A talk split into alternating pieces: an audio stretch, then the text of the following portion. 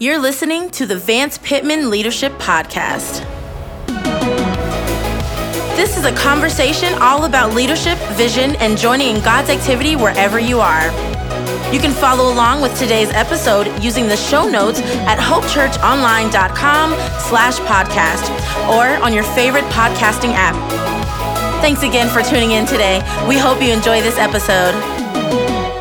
Well, welcome to episode number three of the Vance Pitman Leadership Podcast. My name is Scott, and I have the privilege of serving alongside Pastor Vance here at Hope Church in Las Vegas. I'll be the host of this podcast that we are praying helps you lead wherever God has you like never before. We're going to have some awesome content today, and I, of course, am joined right here by my pastor, Vance Pitman. Vance, how you doing? Man, I'm doing great, Scott. Beautiful day in Las Vegas, sunshine, and nothing to complain about. Last week we were in uh, Toronto. It was a lot different weather than it is today in Las Vegas. Very different, man. We almost got snowed in in the airport there. Uh, lots of snow, but great time there in Toronto with Harvest Oakville and Pastor Robbie Symons. Yeah. So today we're going to jump into some more solid content about life and leadership. And uh, I want to jump right into our conversation. And to do that, I'd love to start, Vance, by sharing with our leaders a practice that you've shared with our staff and our, our church as it relates to your God time, time spent daily alone in fellowship with God, something you've done for years and years and years that's been crucial for you as a Jesus follower and as a leader. Tell our leaders what, uh, what that is. Yes, Scott, early on when I began to walk with the Lord, uh, someone took the time to sit me down and teach me a principle that forever changed my life. And I'm so glad they did. I don't even remember who it was, but uh, they taught me this principle that the book of Proverbs has 31 chapters in it and they they instructed me to begin to daily read as a part of my God time, my time alone with the Lord daily, to just read the proverb that corresponds with the day of the month. Uh, for example, if today's the 15th, then you would read the 15th proverb because most months have 30, 31 days. And so just every day, you begin to read the book of Proverbs. And the book of Proverbs really is a book that teaches us the wisdom of God. It's a book that's written from the perspective of a father speaking into the life of his son, predominantly, except for Proverbs 31, which is really the perspective of a godly mom speaking to her son. But this book is written to give us wisdom, the wisdom of God. And I think wisdom is really the ability to begin to see life from God's perspective. And so the more you read the book of Proverbs, and that just became a practice for me that I've carried now for over 25 years of walking with the Lord. And I won't say that I do it every single day, but the norm of my God time is that it includes a reading of the proverb that corresponds to the day of the month. And early on in my, my ministry and, and leadership life, uh, people would say things like, Man, you're really wise beyond your years. Um, and I think one of the reasons that I would hear that kind of a statement is because of this principle of just week after week, month after month, daily gleaning wisdom. And I have learned so much from the book of Proverbs that's just practical, everyday wisdom that you can use in your life and in your leadership. Yeah, it's awesome. I, I have too adopted that into my life. And and it's amazing how God speaks daily just through the proverb of the day. And you've shared with us a hope that out of your regular rhythm of spending time in the book of Proverbs, God has spoken innumerable things into your life as a husband, a father, a friend, a pastor, and a leader. And today, that's what we're going to do. We're just going to look at a specific uh, proverb that you read one morning that you just started jotting some things down and really look at the, the, the, Proverbs chapter 30 and see four characteristics of wise leaders. And so I don't know if we'll get through all of them in this episode, um, but just some awesome, awesome things and characteristics of wise leaders that you found as God was just pouring into you out of Proverbs chapter 30. So let's go ahead and jump in. Go ahead and read Proverbs 30. Uh, 24 through 29, those verses, and, and we'll jump in uh, for our leaders today. Sure thing, Scott. Yeah, one morning I was just, uh, and again, these are proverbs that I've read over and over and over again. And what, what never ceases to amaze me is how you can read the same proverb over and over and over again and it's like uh, every morning it's brand new that, that, that the wisdom of god begins to speak. If you were to look at my bible and you just go around the margins in proverbs i just have a thousand of these wisdom statements. Wisdom does this. Wisdom says this. Wisdom looks this way. And one morning like you said i was reading on the 30th of the month out of proverbs chapter 30 these verses. The writer of proverbs in chapter 30 verse 24 says four things are small on the earth but they are exceedingly wise the ants are not a strong people, but they, are, they prepare their food in the summer. The Shephanim are not mighty people, yet they make their houses in the rocks. The locusts have no king, yet all of them go out in ranks. The lizard you may grasp with your hands, yet it is in kings' palaces. And just to be really honest, Scott, that's one of those proverbs that for years and years and years I read over it and read over it and read over it and nothing. Just, I mean, I just didn't get it. It just didn't click for me. And then finally, I saw that proverb through the paradigm of leadership. And when you see it that way, you see some really incredible principles uh, that apply to the subject of leadership. For example, Uh, he's talking about these, these small things, these small creatures on the earth. And the first one that he mentions are the ants. And he says that the ants, they're not a very strong people, but they prepare their food in summer. And I wrote this down that morning that wise leaders plan ahead. That's really the principle of the ant. They prepare beforehand. It says they prepare their food in summer. And the word prepare, it's a Hebrew word that means to make ready. It means to equip in advance for a, for, for a particular purpose. And what the writer of Proverbs is, he watched the ants. And I'm just imagining, you know, the Holy Spirit of God inspiring this writer to write this down.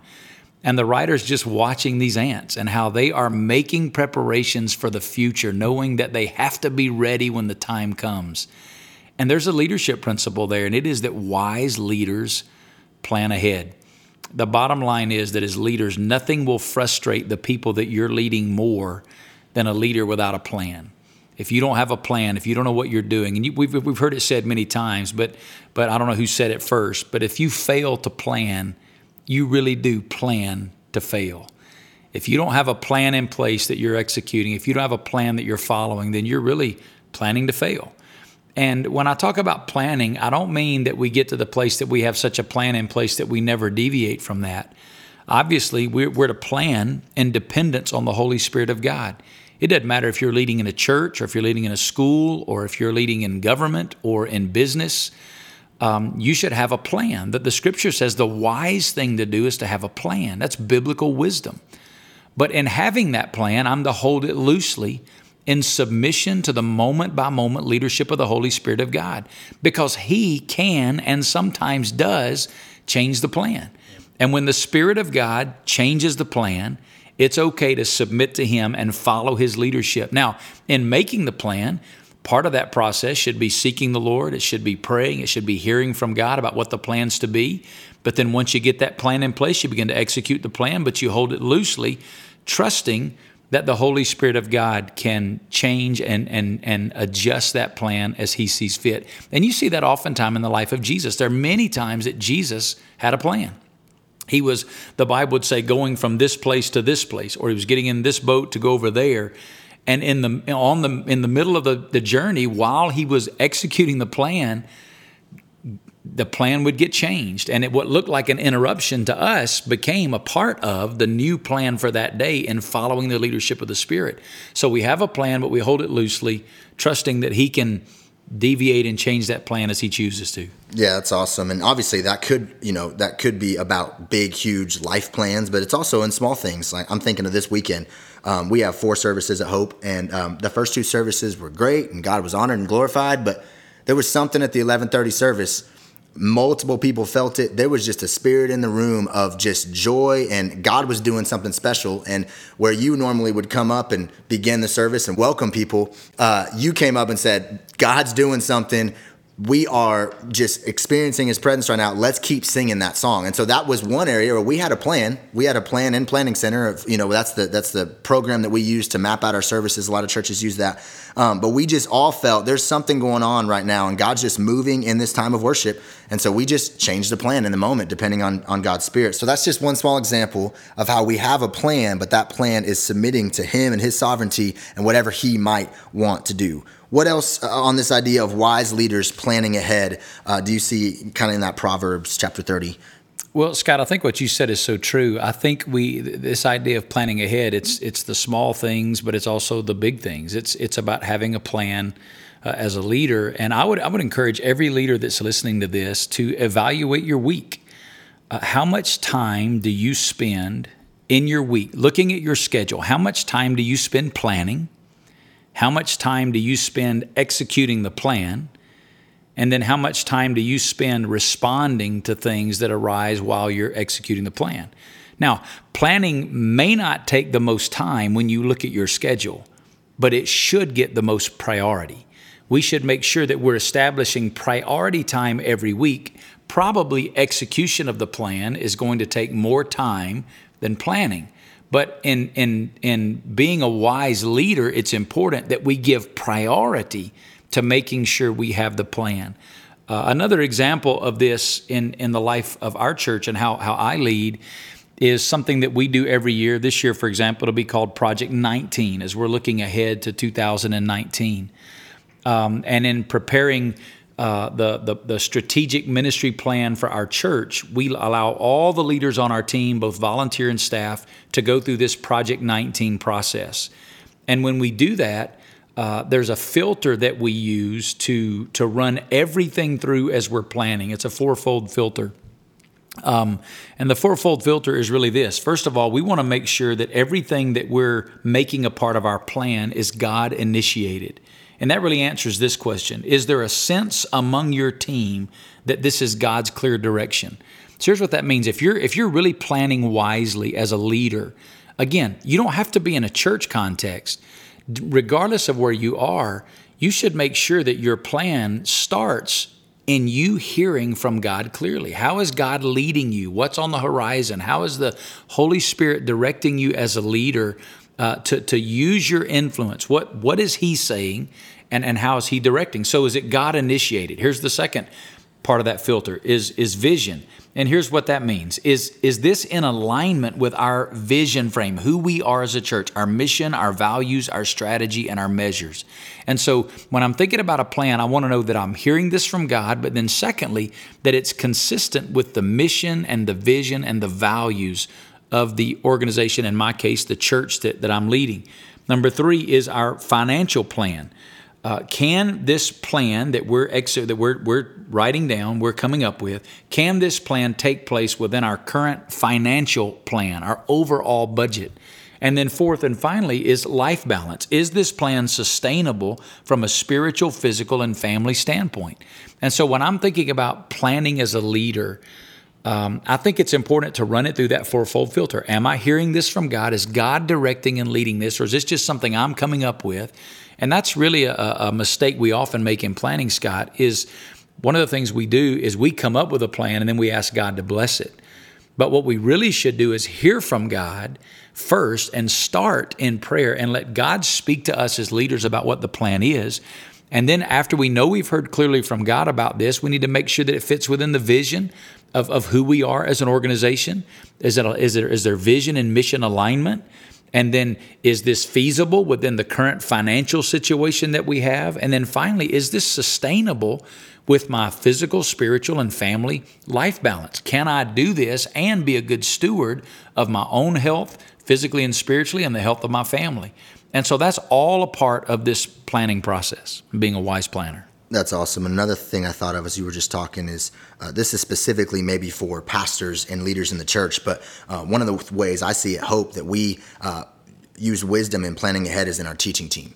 Uh, we have a, a, team of people, five or six of us, every single Tuesday morning that get into a room and not only plan for the weekend ahead, but we really look at the entire year of what we're teaching our people at Hope um, so, for maybe some of our leaders and our pastors, how would you speak as the primary communicator at Hope? How has that not only shown wisdom for our church, but also just for you as the primary leader? How has that helped you to not only, it's not every week you're going in on a Wednesday thinking, what am I preaching? You know, it's we have a plan that we have again submitted to the Lord. We're asking him to change it as he wishes, but we have a plan for the next year or two years of what we're teaching, and we have a team of people that kind of shoulder that burden with you. How has that helped you as a primary communicator, specifically for our pastors and leaders that are listening?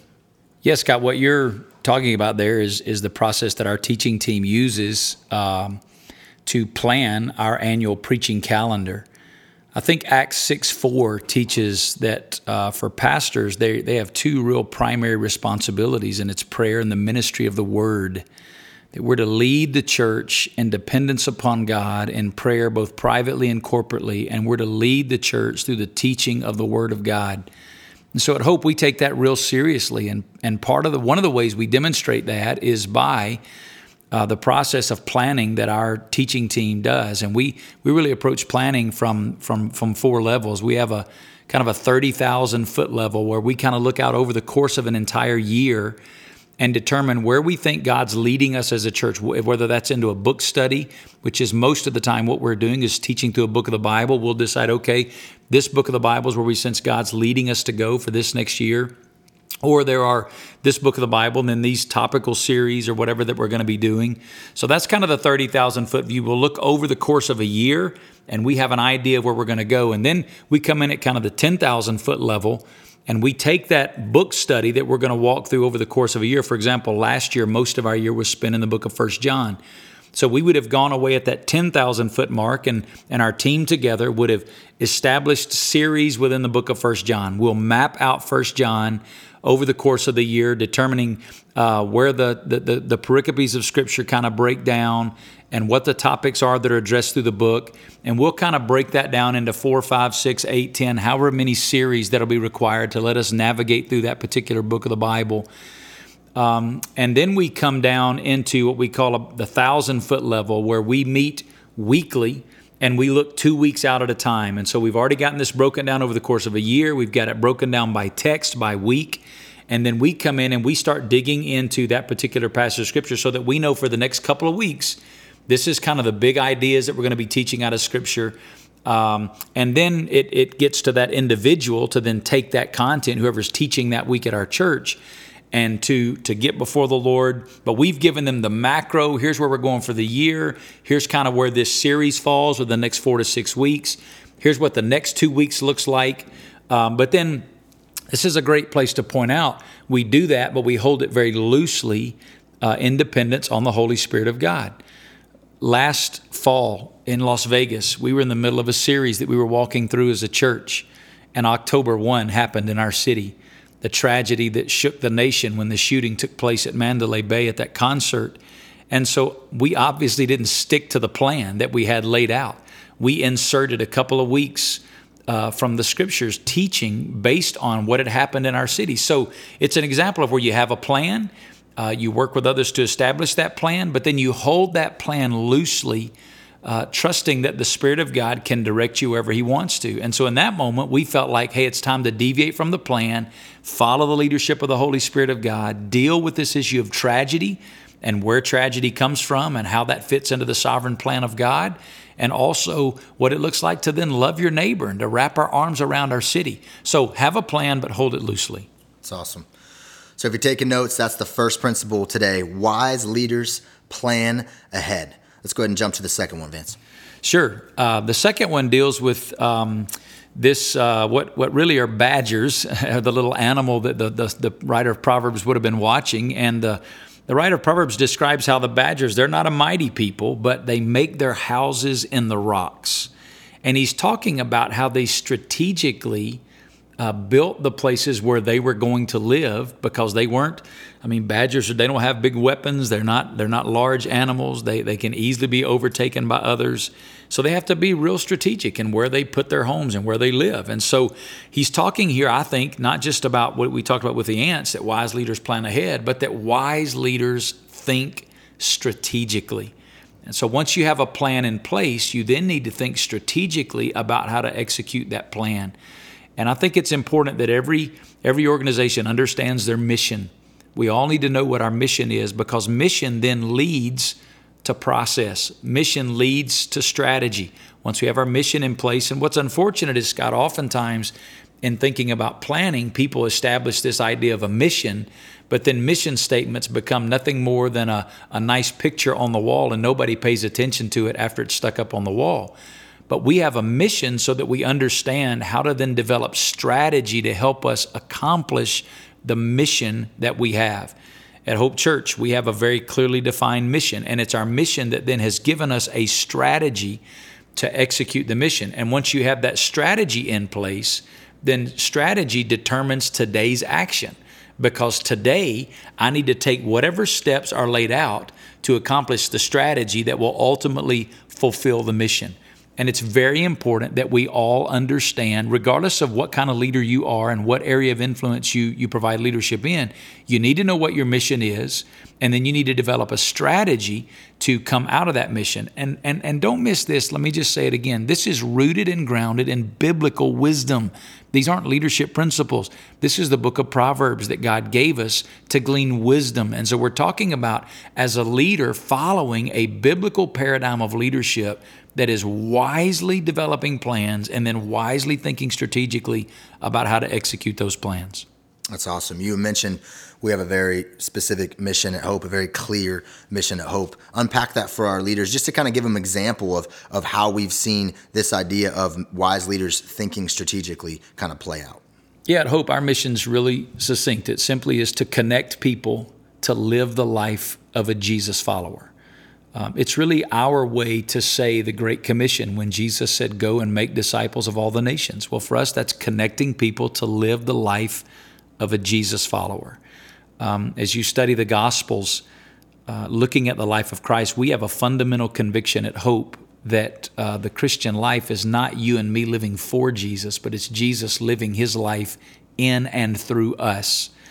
Um, and if that's the case, then we need to understand what his life looked like. So we took a year, we studied the Gospels, and we determined that the life of Jesus could really be summarized into three relationships Jesus and his relationship to the Father, Jesus and his relationship to the disciples, and Jesus and his relationship to the unbelieving world. Every story in the Gospels can really drop into one of those three boxes Jesus and the Father, Jesus and the disciples, or Jesus and unbelievers. Um, and if that's who Jesus is and that's how he lived then, what's it going to look like for him to live his life in and through us now? Well, it's going to be the same. It's going to be relationship with God, first and foremost. We live our lives out of the overflow of intimacy with the Father.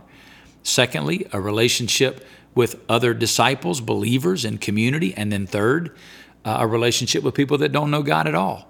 So if that's what a Jesus follower is, that, that relationship with God, relationship with other believers, and relationship with the world, the words we use at Hope are abide, connect, and share. Abiding in Christ, connecting in community, sharing in the mission. That's what the life of Jesus looked like. So we exist to connect people to do that, to connect people to live the life of a Jesus follower. Well, what does that mean? To abide in Christ personally and daily, to connect in community and large group and small group, and to share in the mission locally and globally. That's our mission to, to, to make disciples, to connect people to live the life of a Jesus follower. And so that means that everything we're about at Hope Church should be to the accomplishment of that mission uh, Nike is an organization that I talk about sometimes, and when I'm talking to our team, and I'll say, you know, Nike doesn't make popcorn. And the reason is because Nike's mission is very clear and it does not include the step of making popcorn. And what's unfortunate is in the church in particular, there are a lot of organizations that have experienced mission drift and they got a thousand good things going on, but they're not accomplishing the mission that Jesus gave us. And that gets to this idea of thinking strategically. I've got to make sure that what the strategy is that we have, have laid out is helping us to accomplish the mission that Jesus gave us. Yeah, so you, you mentioned that our mission is to connect people to live the life of a Jesus follower. That is the bullseye. Um, what is our strategy to get people there? A few years ago, we we really reevaluated this and we really came up with a clear fourfold strategy as we make disciples and connect people to live a life of the Jesus follower in four ways. What what is that for our, for the people that are listening? Just to kind of give them an idea of this idea of thinking strategically. Yeah, so we have the clear mission connect people live the life of Jesus follower. We know what that looks like. It's abiding in Christ, connecting in community, and sharing in the mission. So then how do we do that? Well, we, we understood that following Jesus is all about relationships. So we asked this question How do you cultivate relationships? And there's really only one word that answers that question, and it's the word time. And so we begin to look at the scriptures and say, How did Jesus command us to invest our time to grow these relationships with God, with one another, and with the world. And we established a fourfold strategy to, to carry out our mission. And we call it simply God time, gather time, group time, and go time. God time is time alone daily with the Father. that every person that's a follower of Jesus needs time alone daily with the Father, living their lives out of the overflow of intimacy with God. Number two, they need gather time. They need to gather in together with other believers for worship and the Word of God. They need group time, time in community, enjoying fellowship and sharing and doing life together. And then we need go time, time invested crossing cultures with the gospel to take the message of Jesus to the ends of the earth. And so at Hope, what we've done is we've established that fourfold strategy to carry out our mission. So here's how we use that thinking strategically. We evaluate everything we do at our church through that fourfold strategy. How does this activity in particular help us accomplish our mission? How is this activity, if somebody has an idea, let's do this. How does this fit our fourfold strategy? And if it doesn't fulfill our fourfold strategy and help us accomplish our mission, we simply do not do it.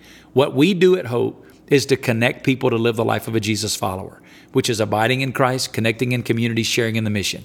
We do that by leading people to choose to invest their time in God time, gather time, group time, go time. And everything we do runs through that filters of fellowship. That's great. This has been awesome content. Like I said, if you're taking notes out of Proverbs chapter 30, we've seen that wise leaders plan ahead and secondly, we've seen wise leaders think strategically. We do have two more. We are out of time for today, but we uh, can't wait for next month to unpack these for you, these other two principles out of Proverbs 30.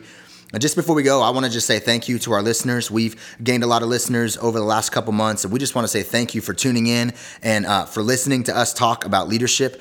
Uh, and, and, if you've liked what you've heard, we encourage you to share it on social media. Uh, also, if you rate and review our podcast, it really helps get the word out and hopefully reach more leaders to get in on God's activity wherever He has them leading. So, Vance, thank you so much for all that you do. Thank you for how you lead, and uh, we appreciate just your time today.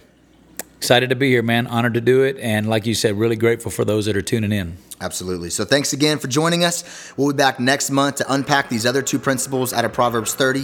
Thanks again for joining us for the Vance Pitman Leadership Podcast. Thanks again for joining us for the Vance Pitman Leadership Podcast. You can find all the show notes on your favorite podcasting app or at hopechurchonline.com slash podcast. Be sure to subscribe so you don't miss out on any upcoming episodes. We will be releasing a new episode on the first Monday of every month to help you and your teams lead like never before.